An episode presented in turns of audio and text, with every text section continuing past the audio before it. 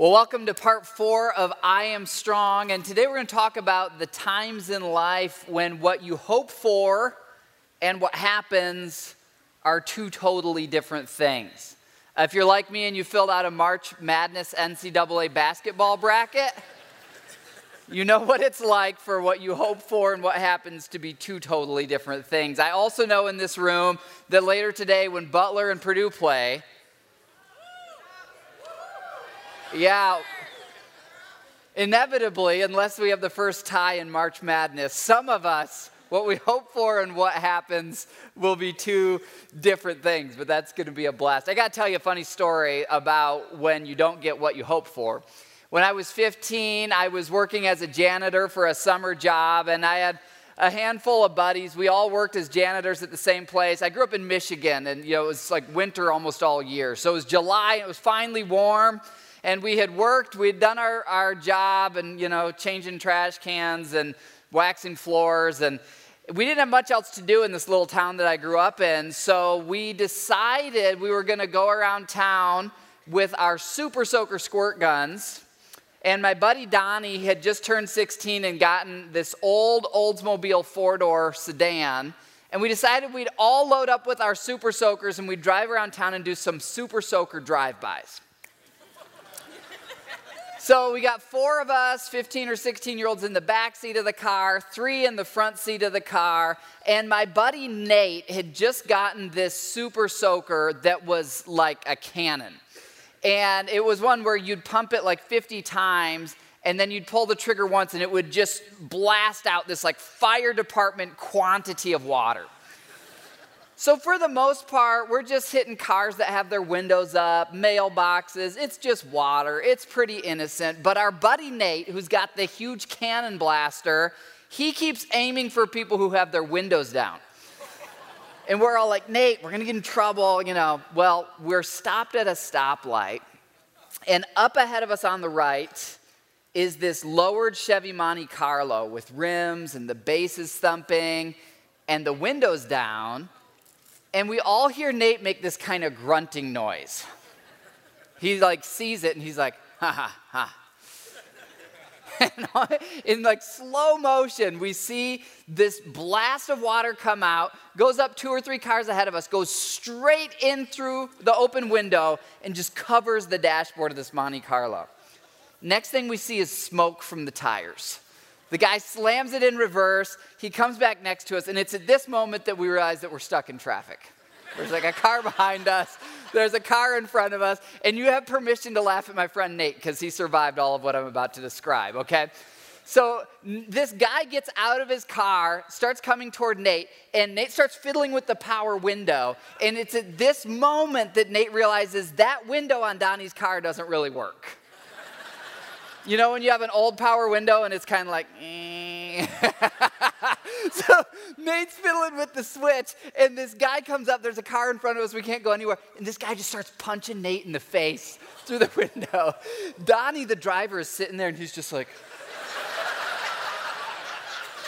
Pretty soon the traffic clears out, and so all four of us in the back, we're like, Donnie, drive, go, go, go. So Donnie, Donnie finally floors it, and we, we get out of there. Nate's face survived. I think he did wet his pants, though. so, which was probably the ultimate justice, considering what he was going around town doing. So sometimes what you hope for and what happens are two totally different things, and sometimes it's funny. Other times it's not as funny. I'll tell you a story about a time when what my wife and I hoped for and what happened uh, was devastatingly different. In 2009, we had just been married for a little while when my wife whispered to me, I'm pregnant. And at first, as a really young guy, I thought, oh my goodness, I was just overwhelmed with fear. But the days went along and the weeks went along, and that fear turned into excitement. You know, we were young, we were just figuring out life, figuring out our marriage, but all of a sudden, we had in this little child growing in my wife's womb this future together and this hope together.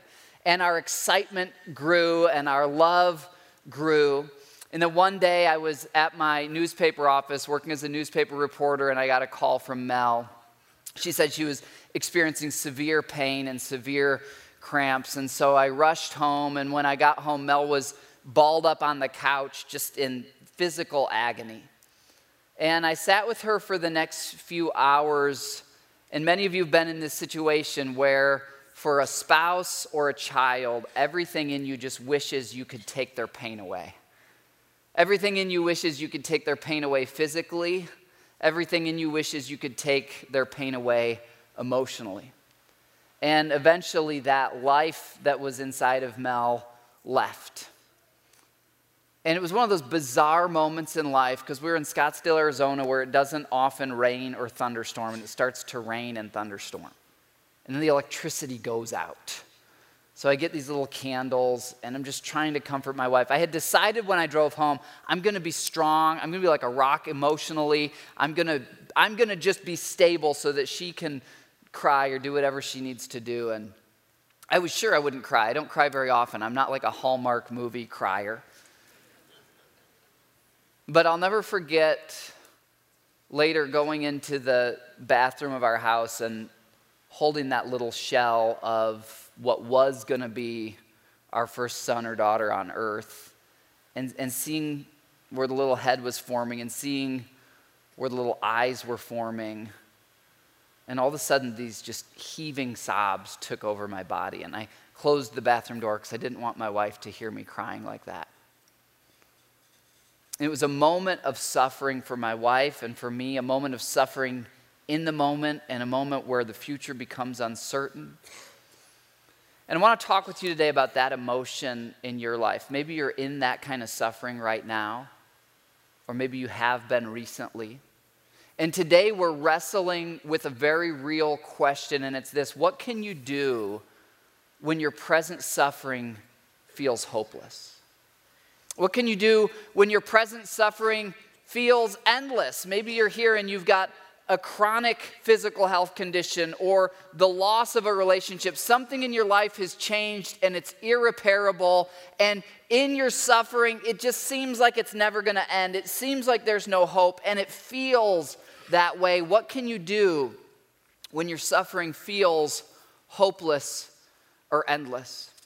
Well, as we're doing in this series, we're looking into the Word of God to find really meaningful answers for these questions.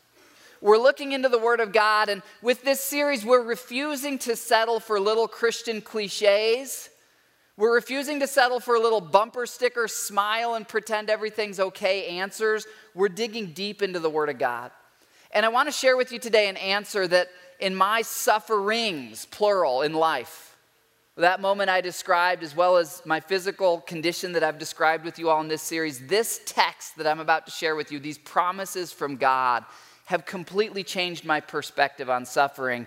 And they give an answer that you might not expect to this question. So let's look at Romans chapter 8 together, and let's hear God's answer to your present sufferings. Here's what he says Now, if we are children, if we are children, then we are heirs. Why, why, does it say children? Well, that's important for us to, to define. Because this passage, these promises that we're about to look at, these are promises that are given to everyone who's placed their faith in Christ. The moment you place your faith in Christ for the forgiveness of your sins, God says you're adopted into the family of God and you become his son or his daughter. So you need to know today that you've done that. And if you haven't done that before, it's a movement of the heart that you can begin right now of saying, God, I know I need your help. Jesus, I believe you died on the cross for me. Please be my Savior. The moment you do that, you're adopted into God's family, you become his child. So these promises are for God's children. It says, if you're God's child, if you've placed your faith in Christ, well, you're an heir. What is an heir? Well, an heir is a person who gets an inheritance. If you're an heir and your grandma or your parents pass away and they leave you an inheritance, sometimes in this world it's very little, sometimes it's a lot. And God says, if you're a child of God, you're an heir, you're an heir of God. So the inheritance that you have coming for you is an immense fortune, and you're co heirs with Christ. Now, look at the second half of the verse. You have this certain future of an inheritance if indeed we share in his sufferings in order that we might also share in his glory. In other words, Jesus, who will be glorified for eternity as the King of Kings, he went through suffering in this world. Next week, we're going to visit the Garden of Gethsemane. We're going to physically, in this service, take ourselves mentally there and, and put ourselves in Jesus' position when he agonized in the Garden of Gethsemane and he went through intense emotional suffering.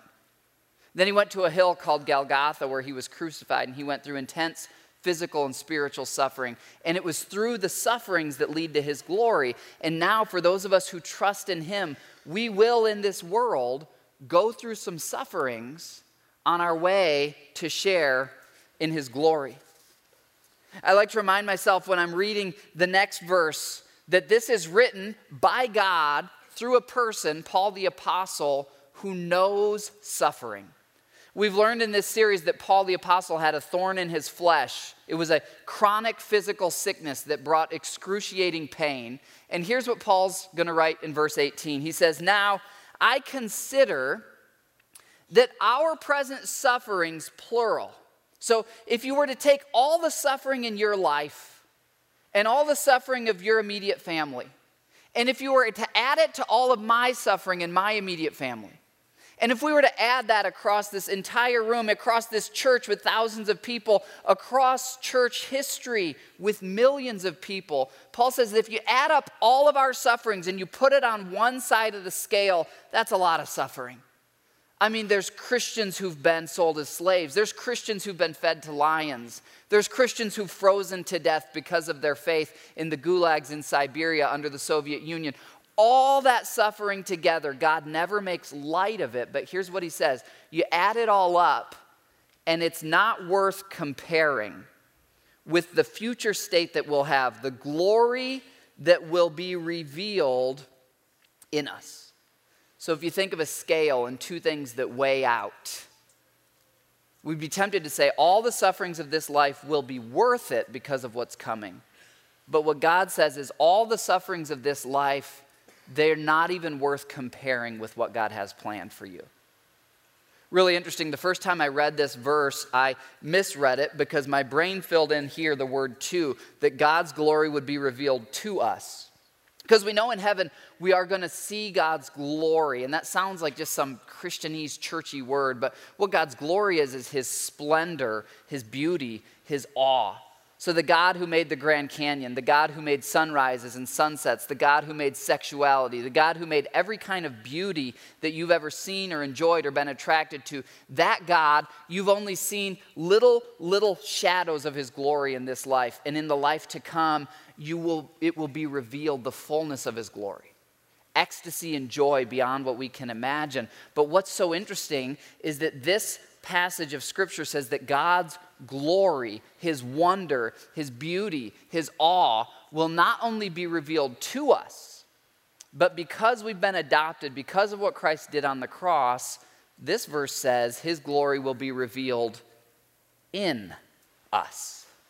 In other words, in the life to come, it's not that you're just going to witness and see this amazing state of what God actually is apart from sin and evil, you're going to experience it. Now, there's only one true God, but his glory will be in us.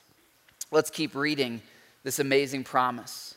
Right now, verse 19, the creation waits in eager expectation for the children of God to be revealed. We've learned in this series that God created a perfect world where there was no sin, there was no death, there was no cancer or rape or divorce or injustice or slavery. We've learned that an evil adversary, Satan, came into this world and infected it with evil. We've learned that because of that infection, the very tectonic plates are broken, and so we have earthquakes. The very weather patterns are broken, and so we have natural disasters. Our very DNA is infected, and so we have cancer. Our relationships, our nature is infected, and so we have murder, we have hatred, we have jealousy. And this passage says that it's almost like the planet itself knows it's broken and it's waiting for Christ to return and set everything right. In fact, look at the next verse. We know that the whole creation has been groaning as in the pains of childbirth. It's almost like the earth is groaning, like, God, come back and set things right. God, come back and make things the way they're supposed to be. Creation is groaning, waiting for God to set things right. Not only that, verse 23, but we ourselves who have the first fruits of the Holy Spirit. What does that mean? That means when you trust in Christ for the forgiveness of your sins, not only are you adopted into the family of God, but the Spirit of God comes to live inside of you. And when the Spirit of God lives inside of you, the nature of God is within you. Now, you can fan it into flame or you can stifle it.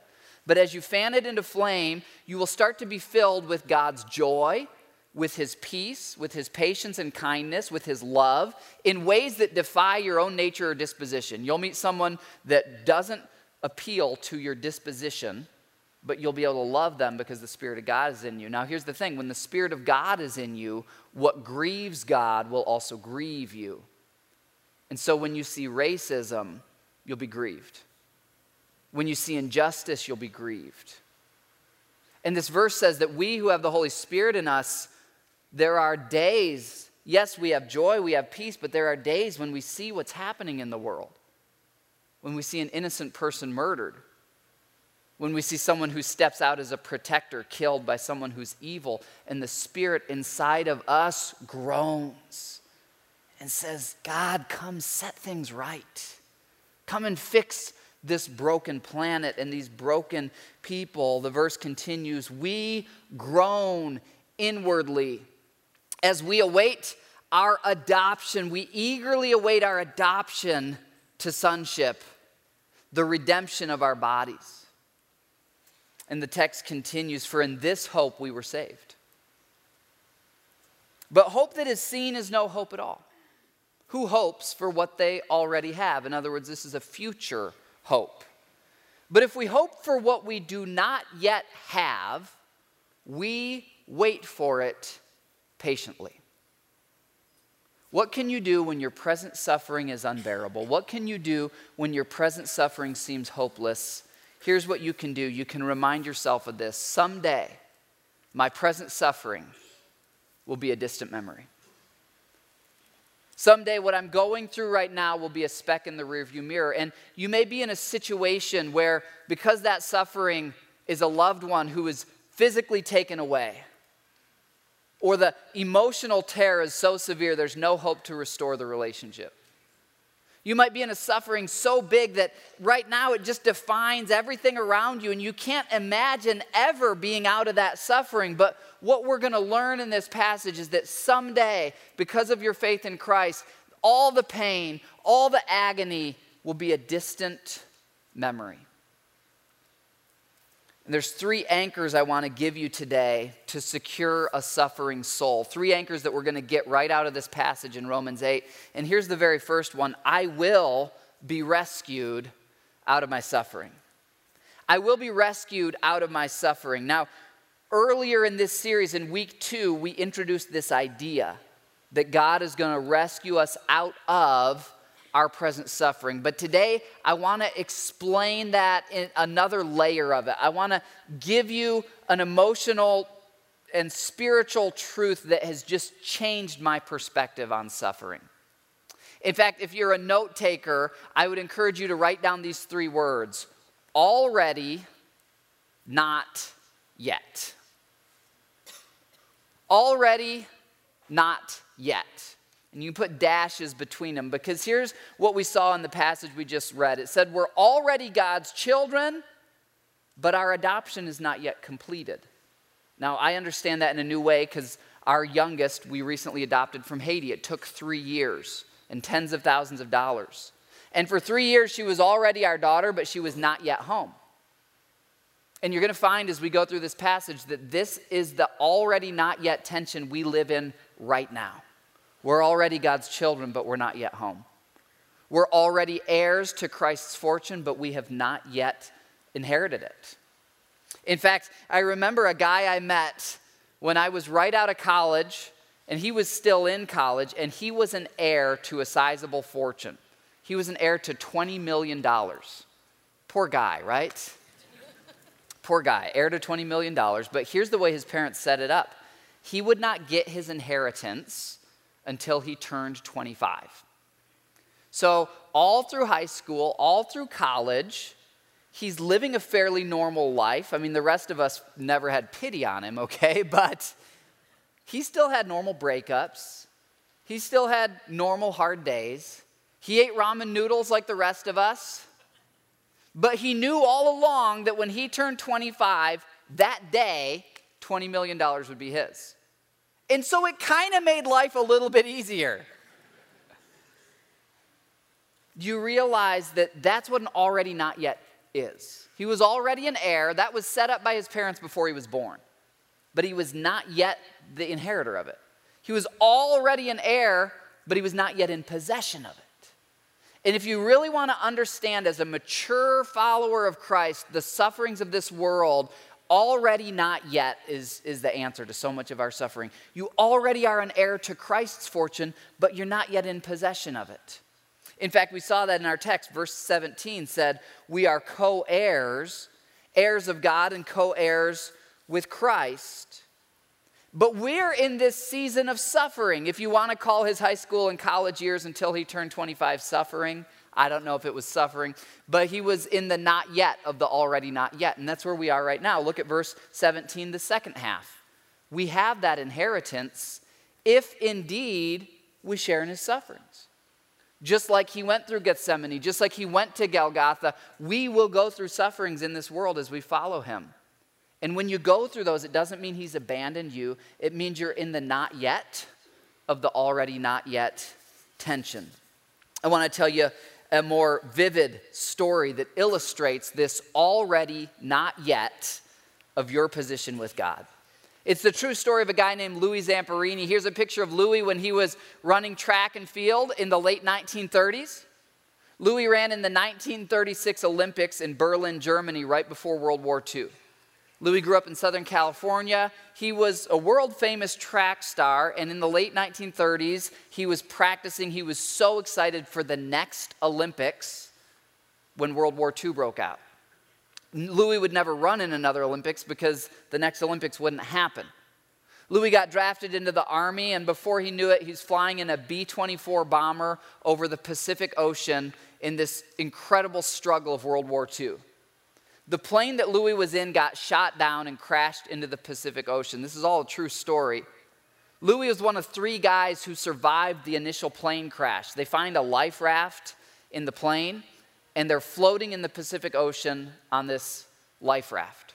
Well, one of the guys dies from his injuries, the other guy loses his mind, and Louis is stranded at sea without fresh water to drink, without food for 30 some days sharks literally start to encircle this raft and start to push up against it. Then Louis sees an airplane. He thinks, rescue. Well, it turned out it was a Japanese plane. So Louis gets taken to a Japanese prisoner of war camp. Now, if you know much about World War II, these Japanese prison camps were horrific. Most of them were in tropical climates where there were a lot of mosquitoes, a lot of disease, just swampy type climates. And Louis would live the next three years of his life as a prisoner in a Japanese prison camp. Now, it started off rough because every camp he went to, the guards knew that he was a famous athlete. And so, a lot of the guards, in fact, the camp that Louis spent the most time at in Japan, there was this guard named the Bird. And the Bird had this belt with a brass belt buckle, and he would pull it off and he would whip Louis in the face.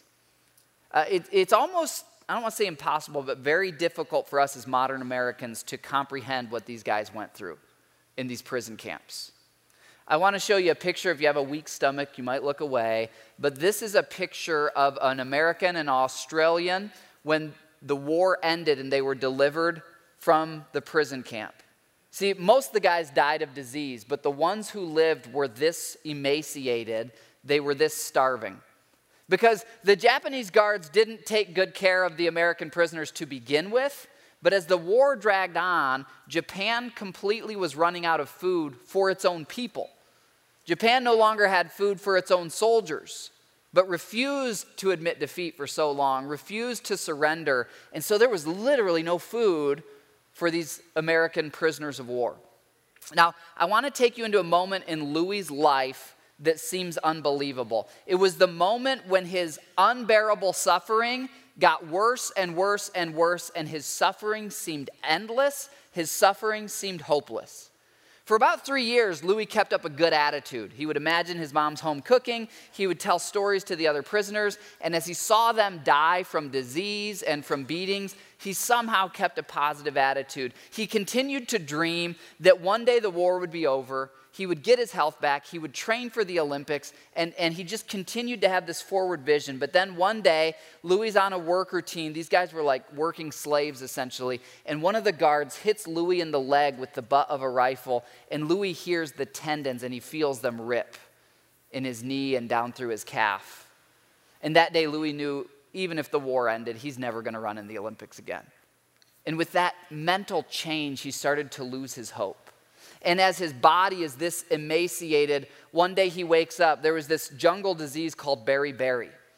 And the way the guys would know that if they had beriberi, if you pressed your hand into your arm and you took it away and the indent stayed there, you had beriberi. And that meant you would die in about two weeks. And Louis had seen a lot of his friends die from this. Well, he's laying there in bed, his leg is shot. He's in an emaciated body like this. He presses his hand and the indentation stays there, and he knows, I'm going to die in two weeks. And he loses all hope. Now, here's the unbelievable reality of that moment in Louis Zamperini's true story, real life. At that moment, Japan had just surrendered to the United States. Sadly, the US had to drop the atomic bombs. Japan surrenders. But I want to take you into a moment. I want you to understand the already not yet tension of human history and of our story. And it's this Japan surrendered, but the Japanese guards did not tell the inmates that it was over. The Japanese guards continued to act like Japan had not surrendered. So for seven days, Louis and these other inmates, they were actually victors. They had won but they were still living in enemy territory. They were victors, but the enemy was so deceptive that the enemy continued to lie to them. Now, here's the thing when Jesus Christ died on the cross for the sins of the world, the sadistic prison guards of humanity, the demons, Satan, and all of his hosts, they know that they're defeated. But just like those sadistic prison guards, they will continue to lie to you and to your neighbors and say, You have to do what we say. You're under our control. And there will be times when we get whipped in the face by a brass belt buckle and we have to remind ourselves, I am a victor, but I'm still living in enemy territory. I'm a victor, but I'm still living in enemy territory. I warned you guys we were going deep today, okay? And, and this is actually how Scripture describes it. Hebrews talks about this. Uh, beginning in Hebrews 2, verse 14, it says, By his death, Christ destroyed the one who holds the power of death, that is the devil. And he did this so that he could free humanity who all our lives had been held in slavery by our fear of death. So Satan knows he's defeated, but look at verse 8 of Hebrews 2. It says, Yet at present, we do not see everything subject to Christ. Okay, so there were seven real days where Louis and the other American and Australian and British prisoners, they truly were victors, but they couldn't see it yet. And those, those evil guards were going to hold out and pretend they were in charge as long as they could. I remember I was reading Louis' story. I was studying suffering in Scripture, and I was going through some severe symptoms in my own medical condition when I realized I'm in an emaciated body, in a prison shambles of a world where I'm a victor, but I'm still living in enemy territory. And all of a sudden, the already not yet made sense in my suffering. And my prayer for you today is that it'll make sense in yours. And what does it mean? It means someday your present suffering will be a speck in the rearview mirror. Someday your present suffering will be a distant memory. Louis and those guys, when they finally gave up all hope and it looked like it was over, is when they were actually victors. And they would soon be welcomed home as war heroes. They would go through parades and feasts, and Louis would live a long, fruitful, productive life in comfort and in ease, so different from the prison that he was in. And that's the second anchor when you're going through suffering. you tell yourself, My suffering will end. My suffering will end. Now, for Louis and those guys, as they survived in that prison camp, just daily abuse, daily trauma, daily starvation, daily witnessing of friends passing away from disease, they only had one hope. Their hope wasn't that the prison food would get better. Their hope wasn't that the guards would get nicer. Their hope wasn't that suddenly the Japanese government would send in better doctors or any doctors. They had one hope and one hope alone, and it was this it was that a B 29 super fortress would show up in the sky. So, as they walked around the prison yard, they didn't just have their eyes down in the dirt, they're constantly scanning the horizon. They're constantly looking for the sun to glint off of the polished aluminum hull of one of these American made B 29 super fortresses. They're constantly listening with their ears for the thundering roar of these giant rotary engines that just shake the air because they know that if America prevails, the way they'll know isn't that the guards are going to tell them. The way they'll know is that they'll see one of these birds in the sky.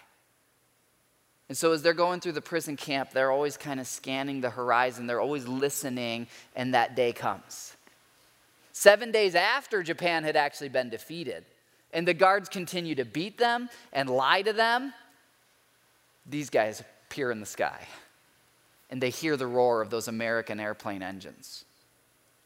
And pretty soon, these planes start to drop down packages with newspapers and magazines that say Japan is defeated, and food and water. And these prisoners in their emaciated bodies, they start to form conga lines. No joke. And those evil, sadistic prison guards run for the hills. And still, for additional days, these guys get supplies dropped down from above, but they're still in these starving bodies. Now they've got just enough food for the day, and they're still waiting for the tanks to show up. Already victors, not yet home. If you've trusted in Christ, you're already a victor, but you're not yet home. And when your pain sensors scream, when your emotions are frayed, you remind yourself, I'm still in enemy territory, but my rescue is sure. My suffering will end. 2 Corinthians 1, verse 10 puts it this way Christ has delivered us from such a deadly peril, and he will deliver us. On him we have set our hope that he will continue to deliver us. I love this verse because this summarizes the already not yet that we're learning. He already has delivered us. That's past tense. He will deliver us. That's present and ongoing tense.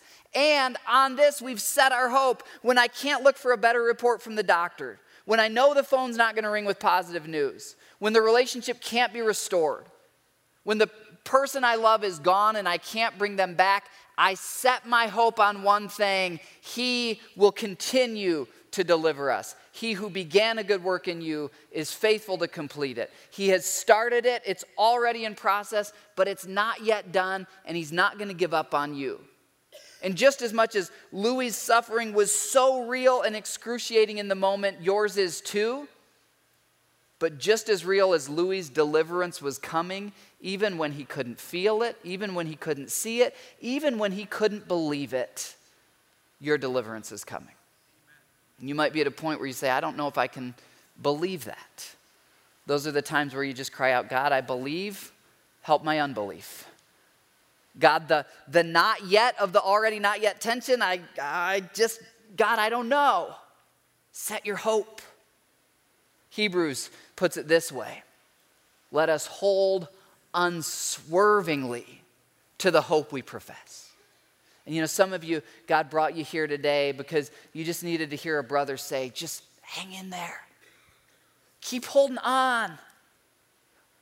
Keep grabbing. Keep scanning the horizon. Don't give up. The hope we profess is exactly playing out as we were told in Scripture. In this world, we have trouble, but take heart, I've overcome the world. The rescue has already started, but it's not yet finished, and He who promised is faithful. He who promised is faithful. He will deliver you, and He will sustain you until then. And when the suffering is unbearable, when the suffering seems endless, you just cling to that hope. Well, I want to give you a third anchor to secure the suffering soul. And the third anchor is this the third anchor is that my suffering will be eclipsed by future glory. My suffering will be eclipsed by future glory. I told you earlier when we mentioned the already not yet tension about the three years during which Evie, my youngest daughter, was our daughter, but she was not yet home. Legally, we weren't allowed to bring her home. And for three years, we invested tens of thousands of dollars and just countless hours in doing everything we needed to do legally to be able to bring her home. And God says this to you as you await your homegoing. In Philippians chapter 3, he says that our citizenship is in heaven. Our citizenship is in heaven, and we eagerly await a Savior from there. You see, when our sufferings are kind of low level, I've got the fever, I've got a little flu, I've, you know, little, little minor things, we can set our hope on smaller, that my circumstances will get better. But when our suffering is severe, then it forces us to look up to the sky and eagerly await a Savior who will take us to a kingdom where we have our true citizenship. So when Evie was born in Haiti, she was a citizen of Haiti. And for three years, she was already our daughter, but she was not yet home. And here's a picture of Evie on the plane when my wife and I were bringing her home. Here's a picture of me and Evie in the airport in Atlanta as we're walking to U.S. Customs and Immigration. And when we got to Customs and Immigration, you know, Evie walks on carpet for the first time. She feels air conditioning for the first time. She sees running water from a sink and drinking fountain for the first time. We get to Customs and Immigration, and they take her little passport and they stamp it with a stamp that says she's now in the process of becoming a U.S. citizen. And Evie's past, the bullies at the orphanage who she would shy away from because she never knew if they were going to hit her or take her food or take her toy, barefoot on dirt, it'll always be part of her story. But her citizenship now defines her future.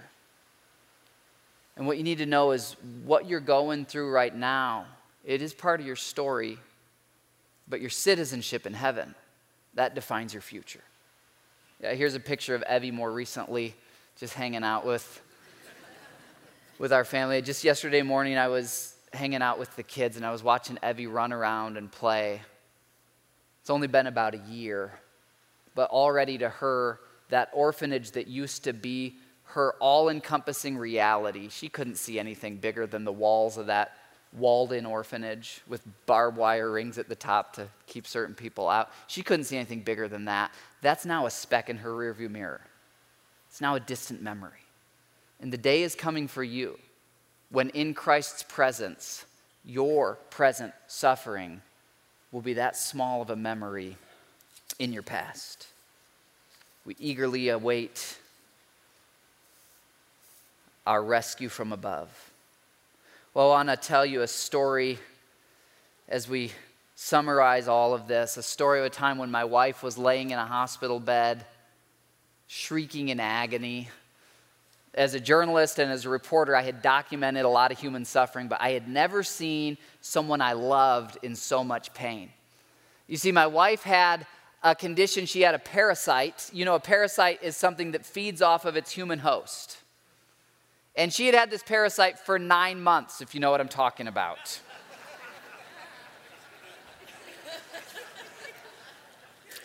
That's right, our oldest here on earth, Jack, uh, had fed on her for nine months.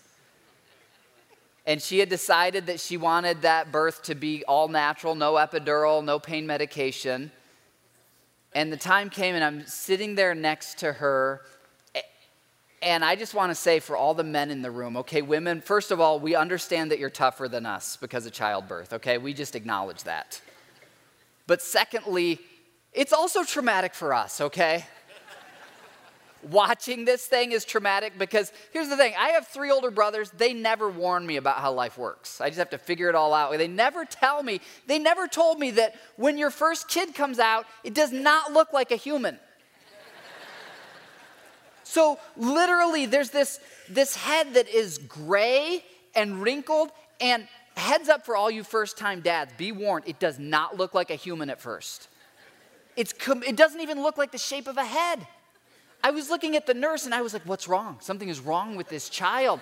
He said, That's the way they come out. Their heads are like jello when they come out. It's the weirdest thing, and it smells disgusting. oh, it does. I mean, it is gross and it is smelly and it is ugly. And, and I, I watched as my wife gives birth to this parasite, and then I see her in the most pain and suffering I've ever seen her in in her life. And, and when it's all done and we're back home, she says, You know, I'm never doing that again. And I say, Yeah, let's not. So, can you imagine my surprise when a couple years later she says, I think I'm ready for another one? And I, I remember thinking, why would a smart, educated woman who has been through this trauma, why would she willingly invite this back upon herself? And here's the answer the answer is this because the lifelong joy of a child eclipses the temporary suffering of childbirth. Now, does that make light or demean the suffering of childbirth? No way. It is real. But the lifelong joy, it doesn't just make it worth it. It's not like they're equal, it eclipses it. It's bigger, it's better. And here's what God says to you today in your present suffering He does not demean it, He does not make light of it. It is real, and it is smelly, and it is nasty, and it is painful. But He says your present suffering will be eclipsed by future glory. And you can't understand it now, but the future glory is so big that you're going to get there and you're not even going to compare it to the speck in the rearview mirror of the suffering that you're in right now. Jesus put it this way in John chapter 16. He said, You will grieve. In this world, you're gonna. If you're not in the suffering right now, anchor these truths down into your heart because in this world you will have trouble. It is a prison camp. There are sadistic spiritual rulers called demons. There will be suffering in this life, but your grief will turn to joy. A woman giving birth has pain because her time has come. These are Jesus' words. And he says this But when her baby is born, she forgets the anguish because of her joy that a child is born into the world. Now, Jesus speaks these words to you in your suffering, and he says, So it is with you. Right now is your time of suffering. Right now is the birth pains. Right now is the agony. Right now is the worst it will be for you in all of eternity. But Jesus says, I will see you again, and you will rejoice and no one will take your joy away. So you can summarize it like this In Christ, I will be made so much better that I won't even compare my present sufferings to my future joy. God gives us these pictures to help us understand the already not yet tension he gives us the picture of childbirth so we can understand that excruciating suffering can lead to lifelong joy, and the lifelong suffering of our time on earth will lead to eternal joy in the presence of God. You talk about a swing of emotions, I'll never forget. After witnessing my wife in that excruciating pain, I'll never forget the doctor taking that little gray, smelly parasite and setting him on my wife's chest. And in a moment, the most vivid, severe emotions flipped. and she's overwhelmed with tears of joy. And I'm watching her hold this little guy, and I'm watching her cry. And that overwhelming joy is a glimpse. It's a small picture of the joy that will be yours when Christ bursts through the clouds. When the not yet is done, and it's just already. When the birth pains of this world are forever over and we are forever delivered, forever rescued, not only out of the pains of this world, but into oceans of pleasure and joy and the presence of God around us and the glory of God even within us in ways that we just can't even understand now. So when the suffering is unbearable, we remind ourselves someday this will be a distant memory. I'm going to pray that for you now. Father, Lord, across this room, you are gentle with us where our suffering seems unbearable, where it feels inescapable, where it feels unending. And God, we would just pray today that you would strengthen our faith. Because, God, we're in the prison camp, we're in the birth pains. We know we're your children, but we also know that this isn't home, and we know we're heirs, but our inheritance almost seems impossible, God. Will you strengthen our faith that we would hold unswervingly to the hope that we profess? God, dig our roots deep. Make us strong believers. Give us a strong faith in our suffering. That we would know and that we would truly believe that the temporary sufferings of this life will be eclipsed by the eternal glory that we'll have with you in your presence. Strengthen our faith in that today. We pray it in Jesus' name. Amen.